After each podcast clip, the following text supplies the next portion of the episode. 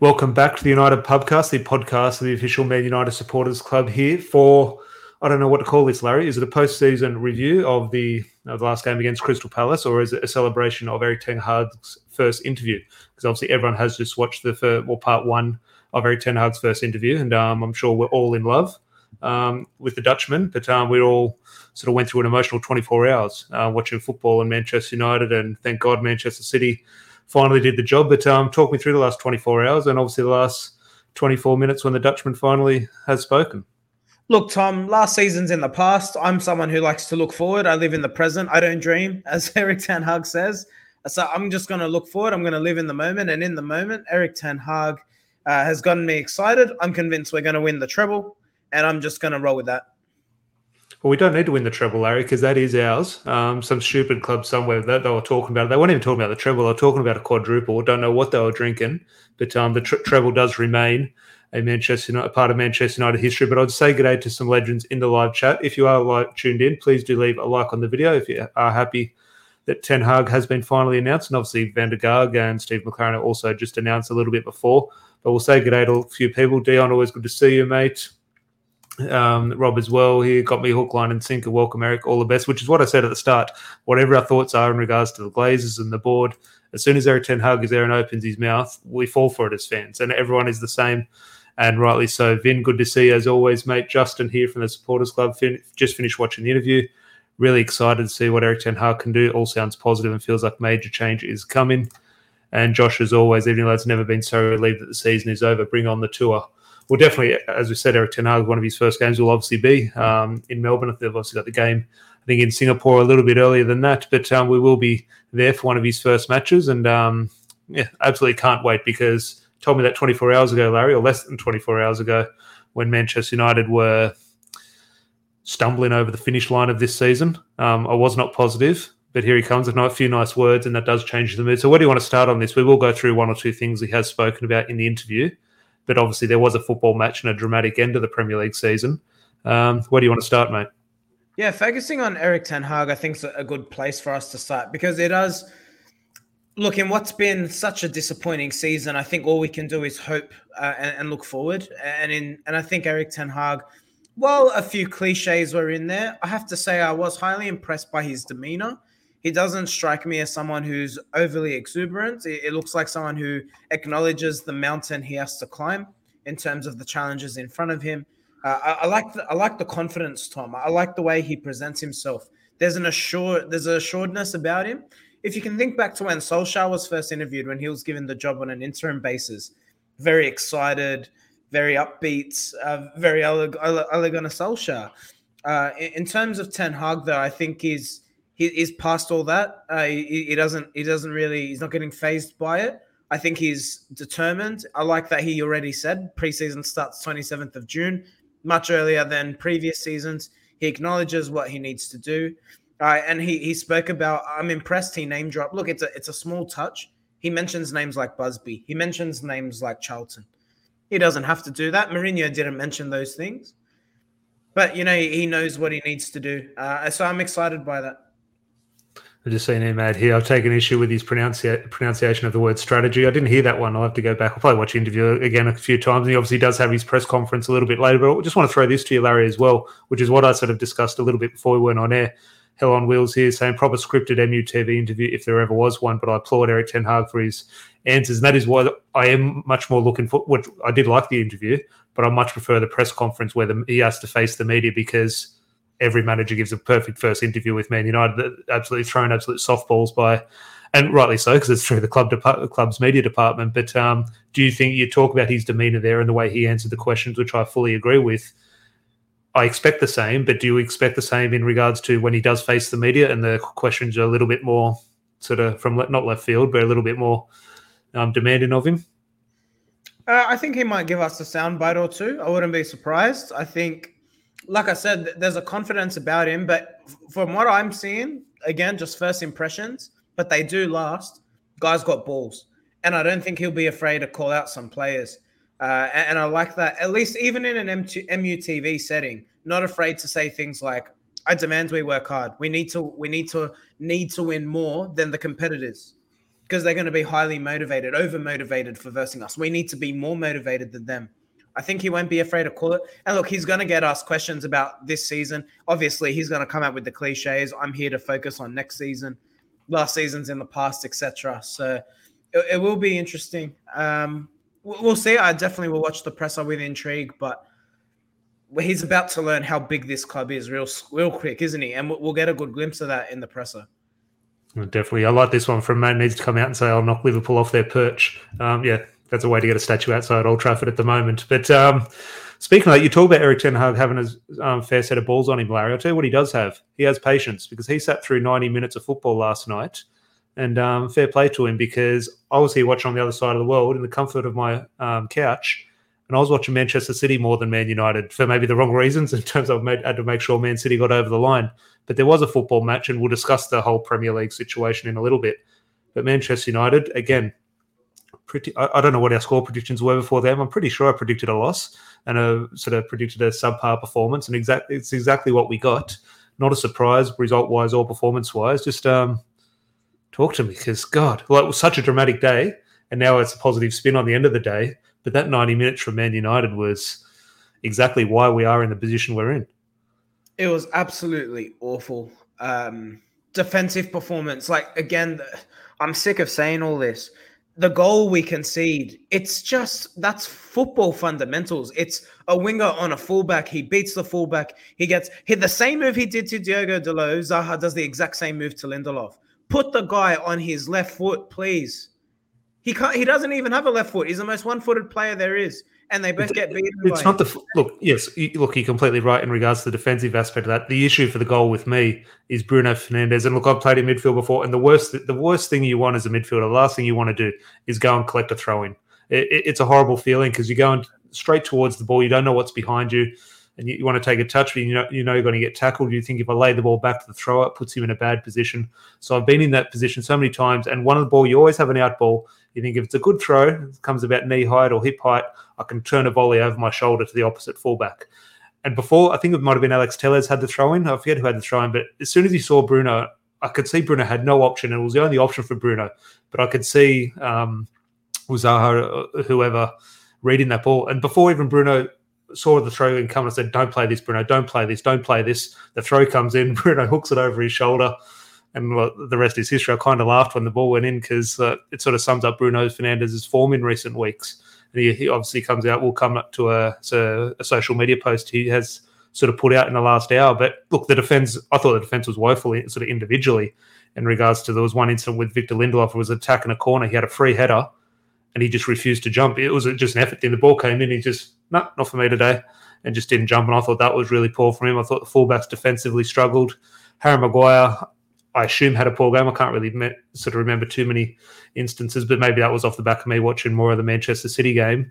But yeah, the, the fault for me was with Bruno Fernandes in regards to that goal. But before we move on to sort of more Premier League issues in Manchester City and Liverpool and sort of tied back into Erik Ten Hag, um, any other Manchester United related issues in regards to the, the pitch? Uh, I mean, Bruno, so wasteful in possession. I mean, look, I've come on here and I've been an advocate, defender of him, uh, and you know I still will be, because there are there are fans out there who will tell you sell Bruno Fernandes, which is just absolutely mad to me. Uh, but I think what will be really interesting about Erik Ten Hag is if if you haven't watched Ajax, you know, even if you go YouTube scouting on him, um, high intensity, high press but they keep the ball and they play from the back. So I'll be really interested. How does he? How does how does he refine Bruno's game, simplify Bruno's game? Because I think Bruno, if he can learn to have a better pass selection, world class midfielder. Well, you just want to touch on one more thing, but from Bruno, but George here brings up every team scored a goal yesterday except us. I didn't see that, but that doesn't surprise me, George. And not only that, but um, zero goal difference unbelievable. I don't know whether to celebrate that that it's not in negative. Goals conceded, Tom. Oh, look, I, I, know I'm definitely not celebrating it, but thank God it wasn't minus one. But um, it was just as bad, obviously. Um, just on that Bruno point and a bit of news, and look, I don't want to sort of sort of bore everyone with this. I'll get into the three two ones or potential three two ones in a second there, Josh.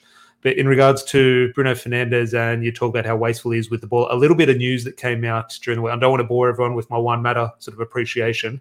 However, it came out that Juan Mata sort of hasn't put a sort of end do his time at Manchester United and he's willing to have a discussion with Erik Ten Hag. And I made the point here before Erik Ten Hag was even announced was going to walk into that dressing room and say, "Why the hell is this guy walking out the door, for free? And why have you been playing him out of position for the last couple of years?" Now, I still think putting money on it, they'll have a conversation and they'll agree that it's best for both parties to move on. However, when Erik Ten Hag is watching that at Selhurst Park and he sees that wastefulness from Bruno Fernandes in the number ten area, and he sees Juan Mata how careful he is with the ball. Talk to me. Am I clinging to a little bit or? Let it go, Tom. I mean, I look, I, I like Juan Mata, but I think under this new direction, we simply need to move on. Juan Mata shouldn't be part of a rebuild. He should be going enjoying his football and. But we're in the Europa League. Yeah. You look at the players we're leaving. Mason Greenwood's not going to be there. Edinson Cavani's not going to be there. Jesse Lingard, Paul Pogba, Anthony Martial. We don't know what's going to happen with Donny Van der Beek. Obviously, he's going to come back, but what position does he take up? I'm just thinking in this rebuild, you, you need players in the Europa League. We're not going to sign all, all the rumours at the moment are fullbacks, centre backs, centre defensive midfielders, strikers. We're not buying any sort of attacking midfielders. And if Bruno Fernandes isn't the answer, it's all well and good. Who are we going to play? Shoretire? Is he going to be the next number 10 for Man United? Is Hannibal going to be the next number 10? Look, and I, I sit here agree. it's best for both parties to move on. However, as a manager, Erik Ten Hag walking in there, he's going to cling on to what he can. I'd say give some of those kids a chance. I mean, we saw um, Mejbri play today. He's not a winger; he's a midfielder. So, you know, if you're talking about Europa League and rotation, I mean, we're only going to see how good these kids are if they get a genuine opportunity in the first team. You and I are both fans of Dylan Levitt, who keeps the ball well. Debut game in Europe. I don't care against what opposition in the Europa League completes 100 passes. Get out of here, mate. You know what I mean? I just think James Garner's proven himself this season, like proven himself as much as he possibly could do. He's two years on the run uh, uh, in the championship. So I don't think we just have to purely look at signings coming in. I think you can look within the club and give some of these kids an opportunity. For me, Mejbri, Garner, maybe Levitt just in the bracket below that. I think at least those two players can definitely have a shout in terms of midfield. Well, it'll be interesting. Um, definitely just on that three two ones. I don't think it's worth it. I just looked at the, the ladder in regards to three to ones. It's not going to change anything. I think one potential play, maybe someone might go from sixth to fifth. It's not going to change anything at the top end of the table. So, just off the back of things, we're not going to award any three two ones. Or are you desperate to throw some points out there? I mean, it's very uninspiring performance. To be fair, I watched more of Manchester City than the United game. To be fair, look, if United cancelled their awards night then as far as I'm concerned, three, two, ones isn't on today. Can we actually talk about though, seriously, just as a neutral, bloody scintillating watching the title drama. It really was. It really was. And Manchester City, three goals in eight minutes, was it? Phenomenal. Gerrard lets it slip twice. Well, th- th- I'll put that on Twitter. It's one thing. Look, there's no doubt, and there's no hiding from the position we are in on and off the pitch. We have no right. Well, we do have a right, but we have no right really to be laughing at oppositions. In terms, we have to look in our own backyard. But I will take great joy, Larry, in knowing deep down in my heart that Steven Gerrard has cost Liverpool two Premier League titles.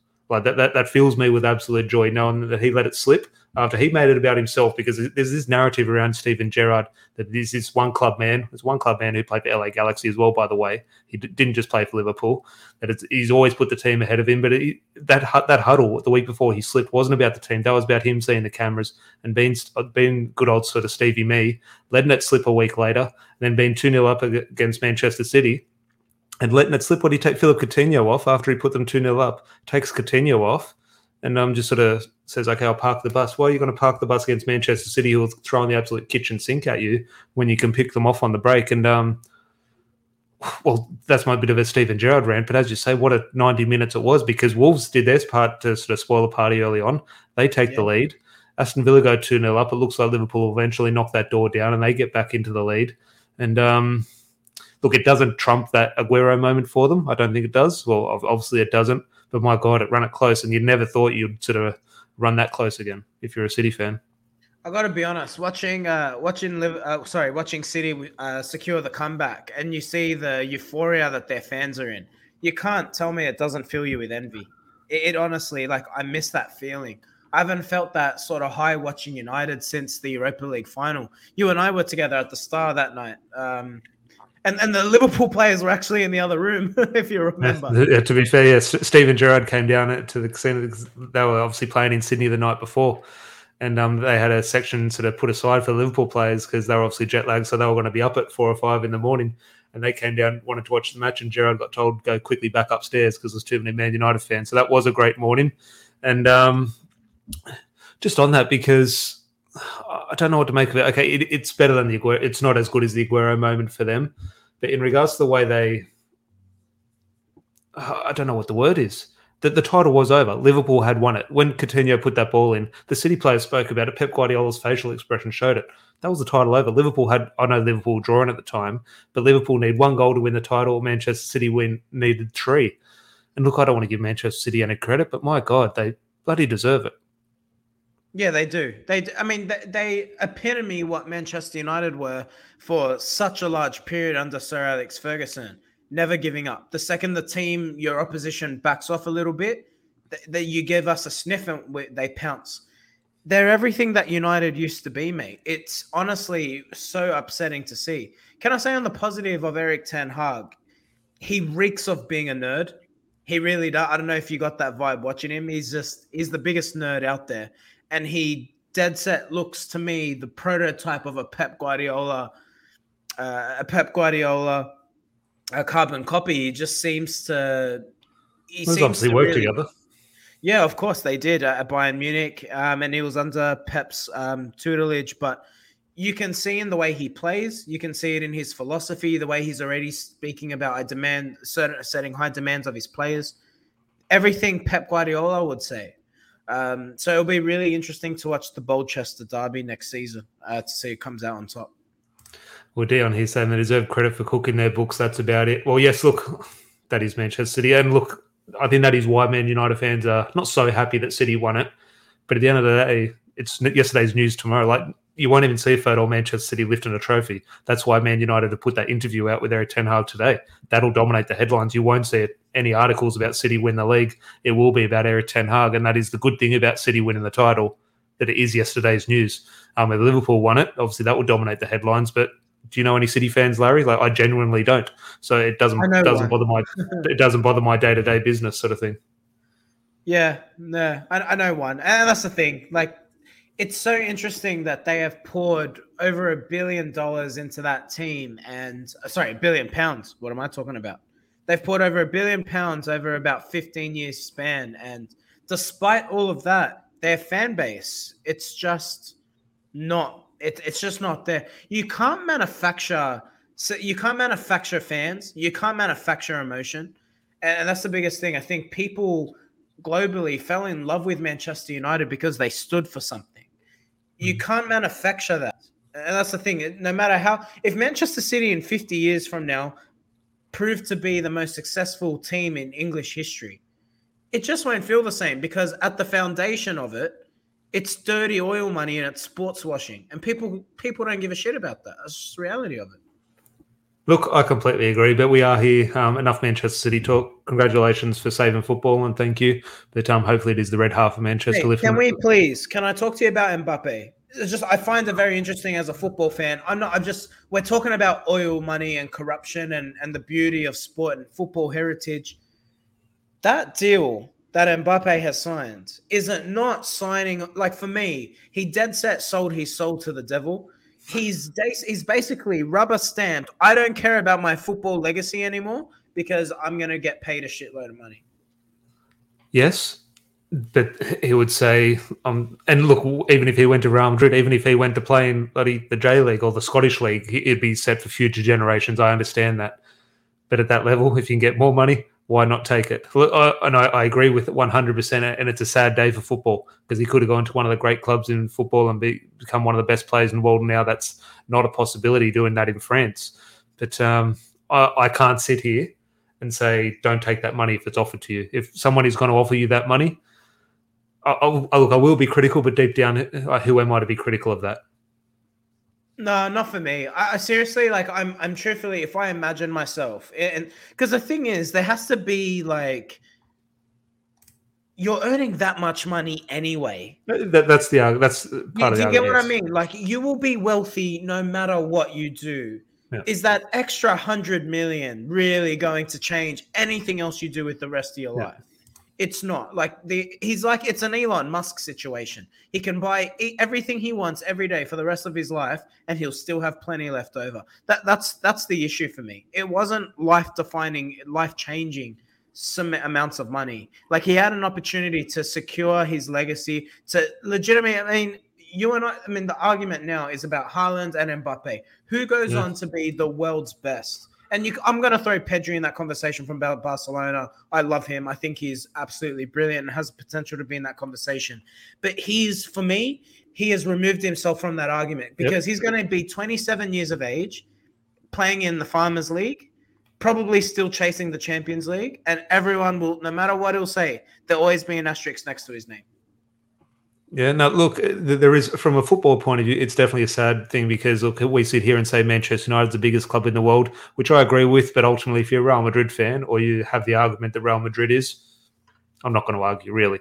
Real Madrid is up there with Manchester United, and if they are bigger, they are bigger. So to turn down that for a couple extra million pound when you're already going to be earning too many millions, um, it is a sad day for football. But it is what it is. And just sort of bringing it back to Manchester United and the football a little bit earlier, Hell on Wheels here saying if Bruno is the answer, then Donny will get a rebirth under Erik Ten Hag. Donny van der Beek did score a goal for Everton from memory from the highlights I did see last night. Um, just bringing it back into that Bruno Fernandes debate a little bit as we sort of tie it back into Ten Hag's interview. That's another one. Van... You're saying Juan Mata doesn't play. Van der Beek. Yeah, well, eh, okay. First game next season. Um, both are fit. Both had sort of adequate preseasons. Who plays in the I would think from what I've seen from Erik Ten Hag, it will be. I think a lot of us have it in our mind. It'll be a four-three-three. In my opinion, it's kind of a four-two-three-one. I think there will be a ten. Donny Van der Beek or Bruno Fernandes in Erik Ten Hag's eyes. I think both. Uh, if you actually, um, Donny Donny played both under Ten Hag, and if you think of their successful run uh, in the in the Champions League, I, I recall Donny actually playing like an eight position. So uh, I, I I could definitely make an argument for both. I think Donny. If you ask me what's Donny Van der Beek's best position, I actually think he is an eight. Uh, I, I, don't. I, I, don't think. I don't think he's a ten in the Premier League. I think the Premier League's just. Uh, and look, maybe he's adapted in his time at Everton, uh, but even at Everton, he is playing an eight. Uh, I just. I think the way Donny plays, it isn't. He's not the most physical player, and I know Bruno isn't either. But I think Bruno handles the physicality of, of football better. So I think Donny's an eight if you're talking about English football. So I could definitely make an argument for both. And I just, if I, I'm so critical, how much did our play break down every time Fred got the ball yesterday? I just think. Well, uh, need... Dion's just trying to question here. What do you think of what? What do you think he made of oh, Fred yesterday? They're woeful. A lot of them, seriously, both of them. It's one of those ones where the positions and the, I would say, not the instruction they're given, but the roles they're both given uh, whether they're given individually or they're given sort of as a pairing.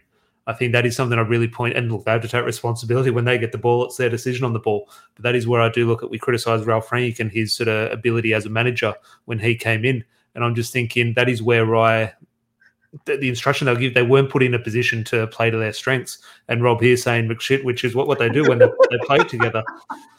But in regards to a lot of people have Fred as our second best player this season behind De Gea and Ronaldo. And I'm just no. thinking no, no, I don't have that there, but our three two ones would potentially suggest that. And I'm just thinking they're not given, I would say, the platform to perform well because I don't know they, they, they have been paired together as this McFred pairing sort of thing, but it is not working. And one of them, even, I think, needs to be sacrificed. We've seen both of them next to Matic at times this season, and even when they've been paired with Matic, they both look poor and that's the problem. I think if you if you isolate them both, if you look at each player individually as an eight, I, I look for me. It's interesting. I would tell you Fred's better, but I would opt for McTominay because I think while Fred might get you an assist or a goal or create something, he's equally more, as likely to help you concede something at the back. So I would probably go for McTominay while not as creative. There's a just there's a trust, uh, more of a trust, I suppose. But again, so limited on the ball. The, the pair of them.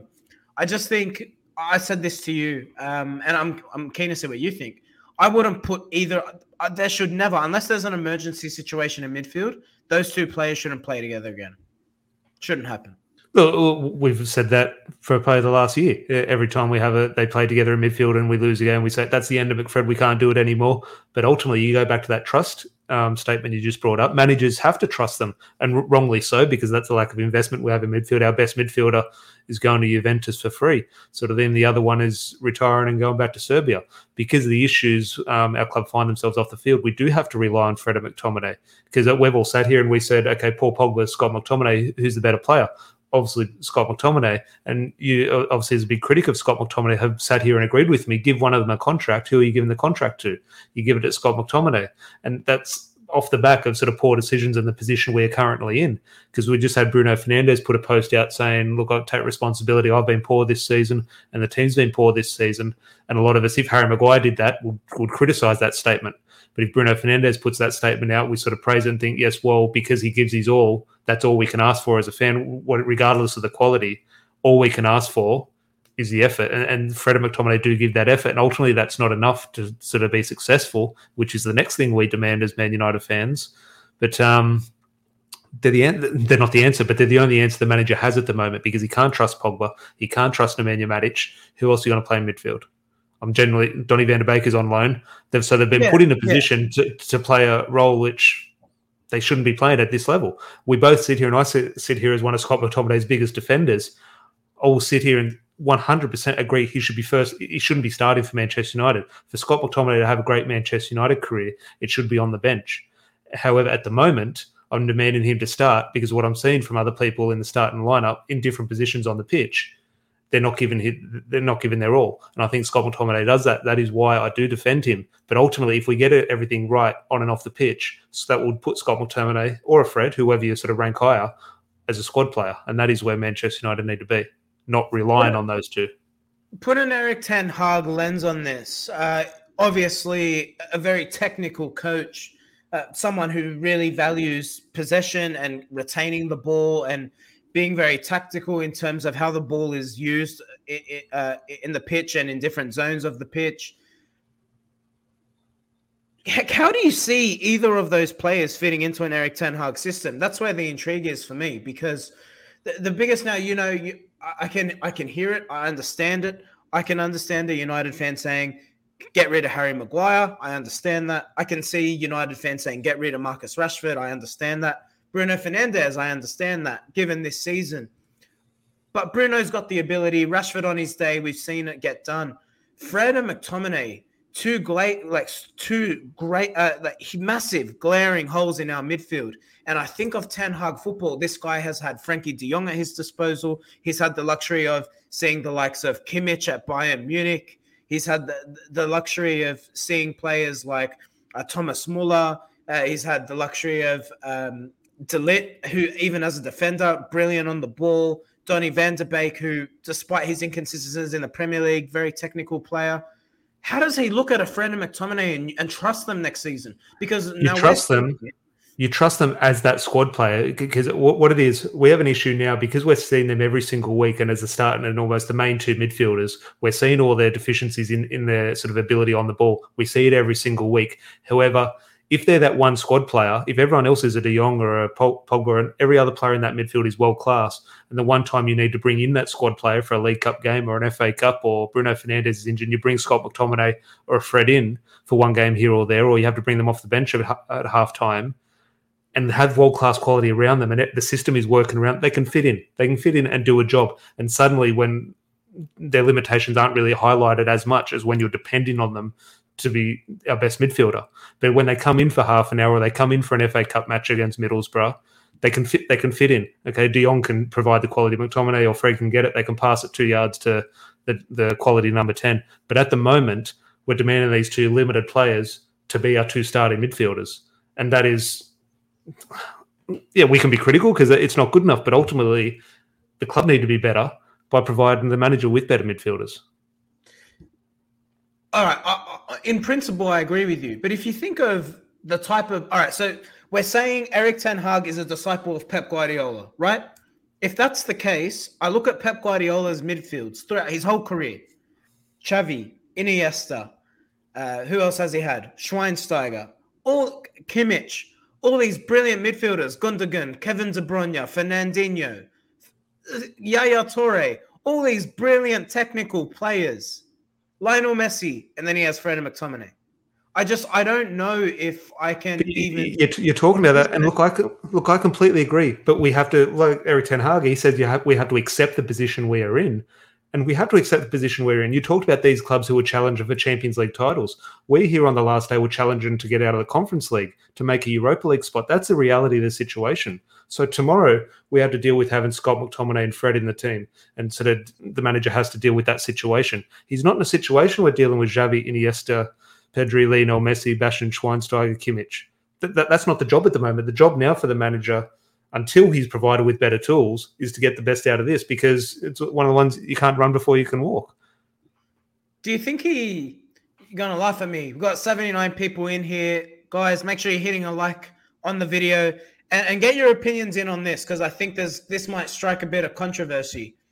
I could honestly see he looks at someone like Andreas Pereira He's going to see him score a worldie in training back on loan from from Flamengo, and he's going to be like, you know what, I might have something to work with here because he's a technical footballer, and he might think I might be the I might be the manager to trust this guy. I might be the one to. He's got the ability. Can I can I get his brain ticking the right way? It's what I came back to in terms of we're all sitting here saying we're going to sell 10 players or 10 players are going to leave. And all of us are saying, well, okay, we're going to bring 10 players in.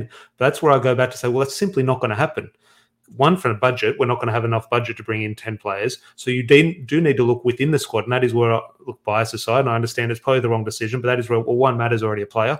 Let's keep him around. But that is where you do have to look to the youth system. And a lot of us are looking to that youth system. Obviously, Charlie Savage was on the bench, but also one of the things is players on loan. And he's a forgotten man on loan, whether that be Anthony Martial as well. Severe his situation when he comes back. But the big one there, you obviously do mention in Andreas Pereira. I make the case on here all the time as a footballer, ability wise, I've gone and watched him a few times live as well. You know, he played out in Australia a few times. Unbelievable, not unbelievable footballer, but quality footballer. Really good footballer. Just his brain um, doesn't quite work. Now, can Erik Ten Hag train that brain in a short um, space of time to make him sort of contribute positively to Manchester United? That is a different debate. But um, that is where you do as fans, and obviously the manager has to do it in a different context. But as fans, I think we do have to give everyone a clean slate in terms of performing under this new manager. Now, I think some of these players probably don't deserve a clean slate, a clean slate moving forward. Not off the back of the performances, but off the back of the effort. I, I think that is where I really question. I don't want to bring it back into here in regards to Marcus Rashford. However, I am giving Marcus Rashford one more chance, but ultimately off the back of his effort, which is all we demand as fans, that hasn't been there. And if it isn't there as if the effort isn't there, I really shouldn't be giving him a chance. But I find myself because I do deep down do like Marcus Rashford. I will give him that chance. But that is where a McTominay is potentially not good enough for Man United in terms of starting spot. Fred, who's not good enough. Andreas Pereira, who's not good enough. Anthony Elanga, who's not good enough. Um, whoever you want to go, Diego Dalot is not good enough. Alex Telles is not good enough. Ultimately, my opinion, you do have to give them a clean slate under this new manager. Oh, Alex Telles, well past a clean slate for me. He should be one of the first names out the door. He honestly should. Like, if we're being serious, did you see his uh his social media posts post match? Alex Telles, he's like, oh, I was no, reflecting on whether this was a good season or not. What is there to reflect on, mate? It's been shit, and you've been shit too. And then he's like, oh, I'm so happy to hit 50 games for this club, mate. It's 50, and you're gonna stop and finish there, please. The door. I think uh, Erik Ten Hag likes Alex Telles more than he does Luke Shaw. I, I'm not. I'm not. I don't think so. Man, Telles is awful. He's, I think he's better than Luke Shaw. Well, but, no, not better. It depends who's playing better. It's the old Andreas Pereira debate. But um, I, I, think Erik Ten Hag will see a little bit more in um, Alex Telles than Luke Shaw. But time will tell. And obviously, preseason, obviously, the last couple of preseasons, in my opinion, have been quite boring in terms. Well, every preseason is boring in terms of the football, but it's the same old story. Okay, do whatever. But this one, maybe it's because it's on our back door. Uh, on our back door here in um, Australia, we're obviously present for a bit of the preseason. But obviously, with this buzz and excitement going on. Um, I'm never excited for preseason matches, but I do find myself um, looking forward to the sort of I don't what to call it the journey sort of starting, but um, there is a buzz, and I sort of started this a couple of weeks ago saying I'm not excited. I think ultimately Erik Ten Hag will fail because he'll run into the same hurdles every other manager has faced at Manchester United. But I said the moment he, but I said the moment he does his first interview, I'll be falling in love and I'll say we're going to win the Champions League, even though we're not in the bloody Champions League. And ultimately, I have fallen victim to that. I've fallen in love with the words that he has said, and obviously his press conference will be out soon. and um, I'm sure we win in title 21 and sort of add into our um, treble. But it's an emotional 24 hours for me, you know, roller coaster of emotions, that's for sure. All right, Tom, we're obviously going to be in Melbourne. I want you to tell me, you, we're at Crown Casino, you and Ten Hag have a moment. What happens? D- do you make eye contact? Do you rub heads? Can you just, how do bald people react around each other? Is there I'll like a show my, I'm sure he well not not just me, well not just be rubbing heads with him, but obviously the assistant manager, uh, or is he the assistant coach, um, van der Gaag, or forget his yeah, name, Mitchel van der Gaag, yeah, Mitchel van der Gaag. What do you think of this flag though? I've redone the flag. This will be flying high in Melbourne. I'll just get it up here. What do we think of this one? Oh, I like it. I like it. So when Erik Ten Hag sees that, he'll probably come. He'll, he'll probably come running to me rather than me going running to him. I think. Yeah, you know the Kiwis. Uh, for those who aren't from New Zealand, um, you know the Kiwis go nose to nose. I wonder if if Baldies go head to head. Can you if, can you do that for me? If we're in Melbourne and we get a moment with Ten Hag, um, you know we're, we're hopeful of hoping getting some access. I want you to I want you to please just get let me get that intimate, bold, beautiful moment as long as it's not a Billy Sharp style headbutt in regards to what happened at Sheffield United the other day. I'll, I'll be a little bit more gentle. But obviously, there was another incident at Manchester City, um, not as violent in regards to as the um, Patrick Vieira or Billy Sharp incident, but obviously the Manchester City fans did run onto the field and um, did make one or two bits of contact with the Aston Villa goalkeeper. And that's sort of, I don't want to bring that back into it. We obviously stay on the Erik Ten Hag train at the moment, but um, what do you make of that? Because it's starting to the way Sky are reporting it, they're start, starting to sort of say this is a real, and it is, but it's sort of starting to creep into the game now um, in terms of these pitch invasions and potential sort of dangerous situations for the players. Um, I don't know. It's a it's a tricky one. You know, I'm not. I don't really think I read too much into it. I, I don't have man, p- fans running onto the pitch has been happening for years. If you follow the championship, anytime a team's getting promoted, it's the first thing the fans do. They're running onto the pitch. It hasn't really been seen in the Premier League, and that's what's been happening as of late. For sure. I mean, it's a really difficult one, you know, because I think of the Everton fans. Obviously, you're thinking you're going to be going down. You're probably having those nights in bed where you're starting to process it, and then suddenly you're safe. And sometimes emotion kicks in, and there's a, there's a beauty to that. You know, I think we saw it here in Australia in the AFL. Uh, I can't recall which player was, Sydney Swans all the fans ran on and uh, threw the, threw the player on their shoulders, and they kind of did a big parade with him, and and he lapped it up. And I think that there's a beauty of because the thing, the problem I have with football at the moment, particularly in England, these big clubs are so disconnected from the fans, you know. And I just think if you have an opportunity to do that in the right way and a safe way, which I know is so difficult when you're talking about tens of thousands of people, literally, but if there's a way to do it safely, I'm all for it because the euphoric scenes and and the moment for the fan. Like imagine if United, you're there when United win the 21st, given the the drought we've experienced over the last nine years. I could imagine Old Trafford being invaded by the fans. It'd be beautiful if it's safe, mm. of course. Yeah. Oh no! Look, it's definitely a debate to be had um, in future episodes. But um, Jabulani here saying they need, need to do a um, player trade between Nkunku and um, Bruno Fernandes, which I'm sure we'll be doing plenty of transfer shows in the coming days. It does look like this Timber deal is potentially one that could get over the line. Um, Adam here from Sydney saying any news on current or ex-player meetups when we do go to Melbourne. Um, nothing confirmed yet, but um, we are working hard. So if you are travelling down to Melbourne and you are from Sydney, if you want to join the Man United Supporters Club of New South Wales, the link is in the description below. Um, we'll obviously be doing plenty of sort of meetups. Um, hopefully, a big one with a couple of ex, ex legends. We obviously don't know which ones are going to come out at the moment, but you assume it's your sort of yeah, Andy Cole and Brian Robson, Denis Irwin, so things, which is always a great night. Larry and I will obviously be there. We'll be there obviously with a few guys from Stretford Paddock as well. They're making their the trip out. And um, just before we wrap up, if you are in the live chat, as said, please do leave a like on the video. That'd be great. If you could subscribe if you're new, that'd make Larry and I very happy. And if you do have any just sort of one or two questions to wrap up the podcast, throw them in the live chat and we'll answer them before we do wrap up. But Larry, on that, any football or anything back on Ten Hag in regards to the interview? Um, it was over an hour ago. Any sort of sound bites? Obviously, there will be maybe one or two more in the press conference. But any other sort of statements or words that spring to mind in regards to what he said? Uh, maybe this is just the nerd in me. Uh, what will be interesting? I know Adam Stephenhausen's not coming on tour. Mm. Um, what will be interesting to me will be he really spoke about the psychology a little bit. He, he the the part that I really, I guess, got embedded into was he mentioned. Larry's breaking up there, and he just brought up a point. So I'll just kick Larry out, and if you can come back in, but we're just about to wrap up anyway. So, or you might be back with us, Larry. I'll just remove you, or just kick yourself out, and um, come back in when you're good. But one thing he did bring up there in regards to the psychology, I go back to the start of the season, and there was the issue when, or the excitement when Rafael Varane came onto the pitch. How excited that was! Uh, we smashed Leeds. Um, Bruno Fernandes scored a hat trick. The next day, we signed Cristiano Ronaldo, or the next couple of weeks, we signed Cristiano Ronaldo. Such a buzz where I think we're near the top of the table. All this excitement going forward. And then you fast forward to the end of the season, Larry, if you're still with us, your picture's a little bit grainy, but hopefully you can hear me. You fast forward to the end of the season, and the position we find ourselves in, in regards to Chris Armas is on the bench with his AirPods in. He's not listening to anyone in the director's box or high up in the grandstand. He's listening to Ralf Rangnick's mate who lives in Russia, getting tactical advice during the game from a guy who lives in Russia. And I'm just thinking, if you would have said that at the start of the season when Rafael Varane was holding the shirt in the centre circle, that our assistant manager would be talking on the phone to a guy in Russia during matches, um, an American talking to a German in Russia, I would never would have picked that.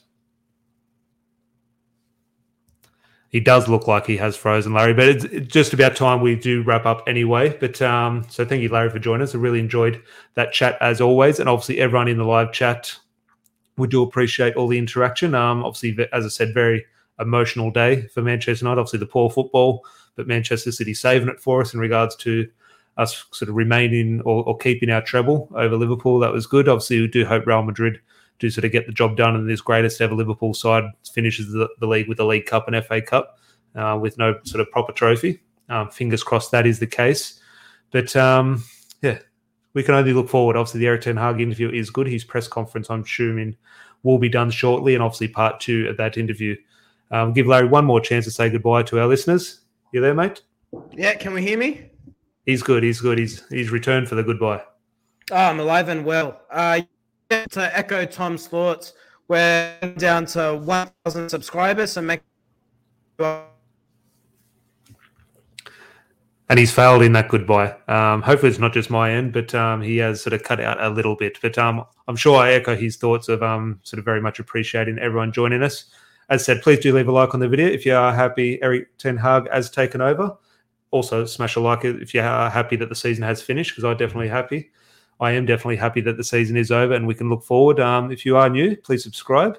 And Larry and I will be back. Um, what's today? Monday. We'll be back well, probably the next day or two when a bit of transfer news breaks, probably. Um, hopefully, maybe it's the Timber news. But until then, um, everyone have a good couple of days and we'll chat to you when we chat to you. Cheers.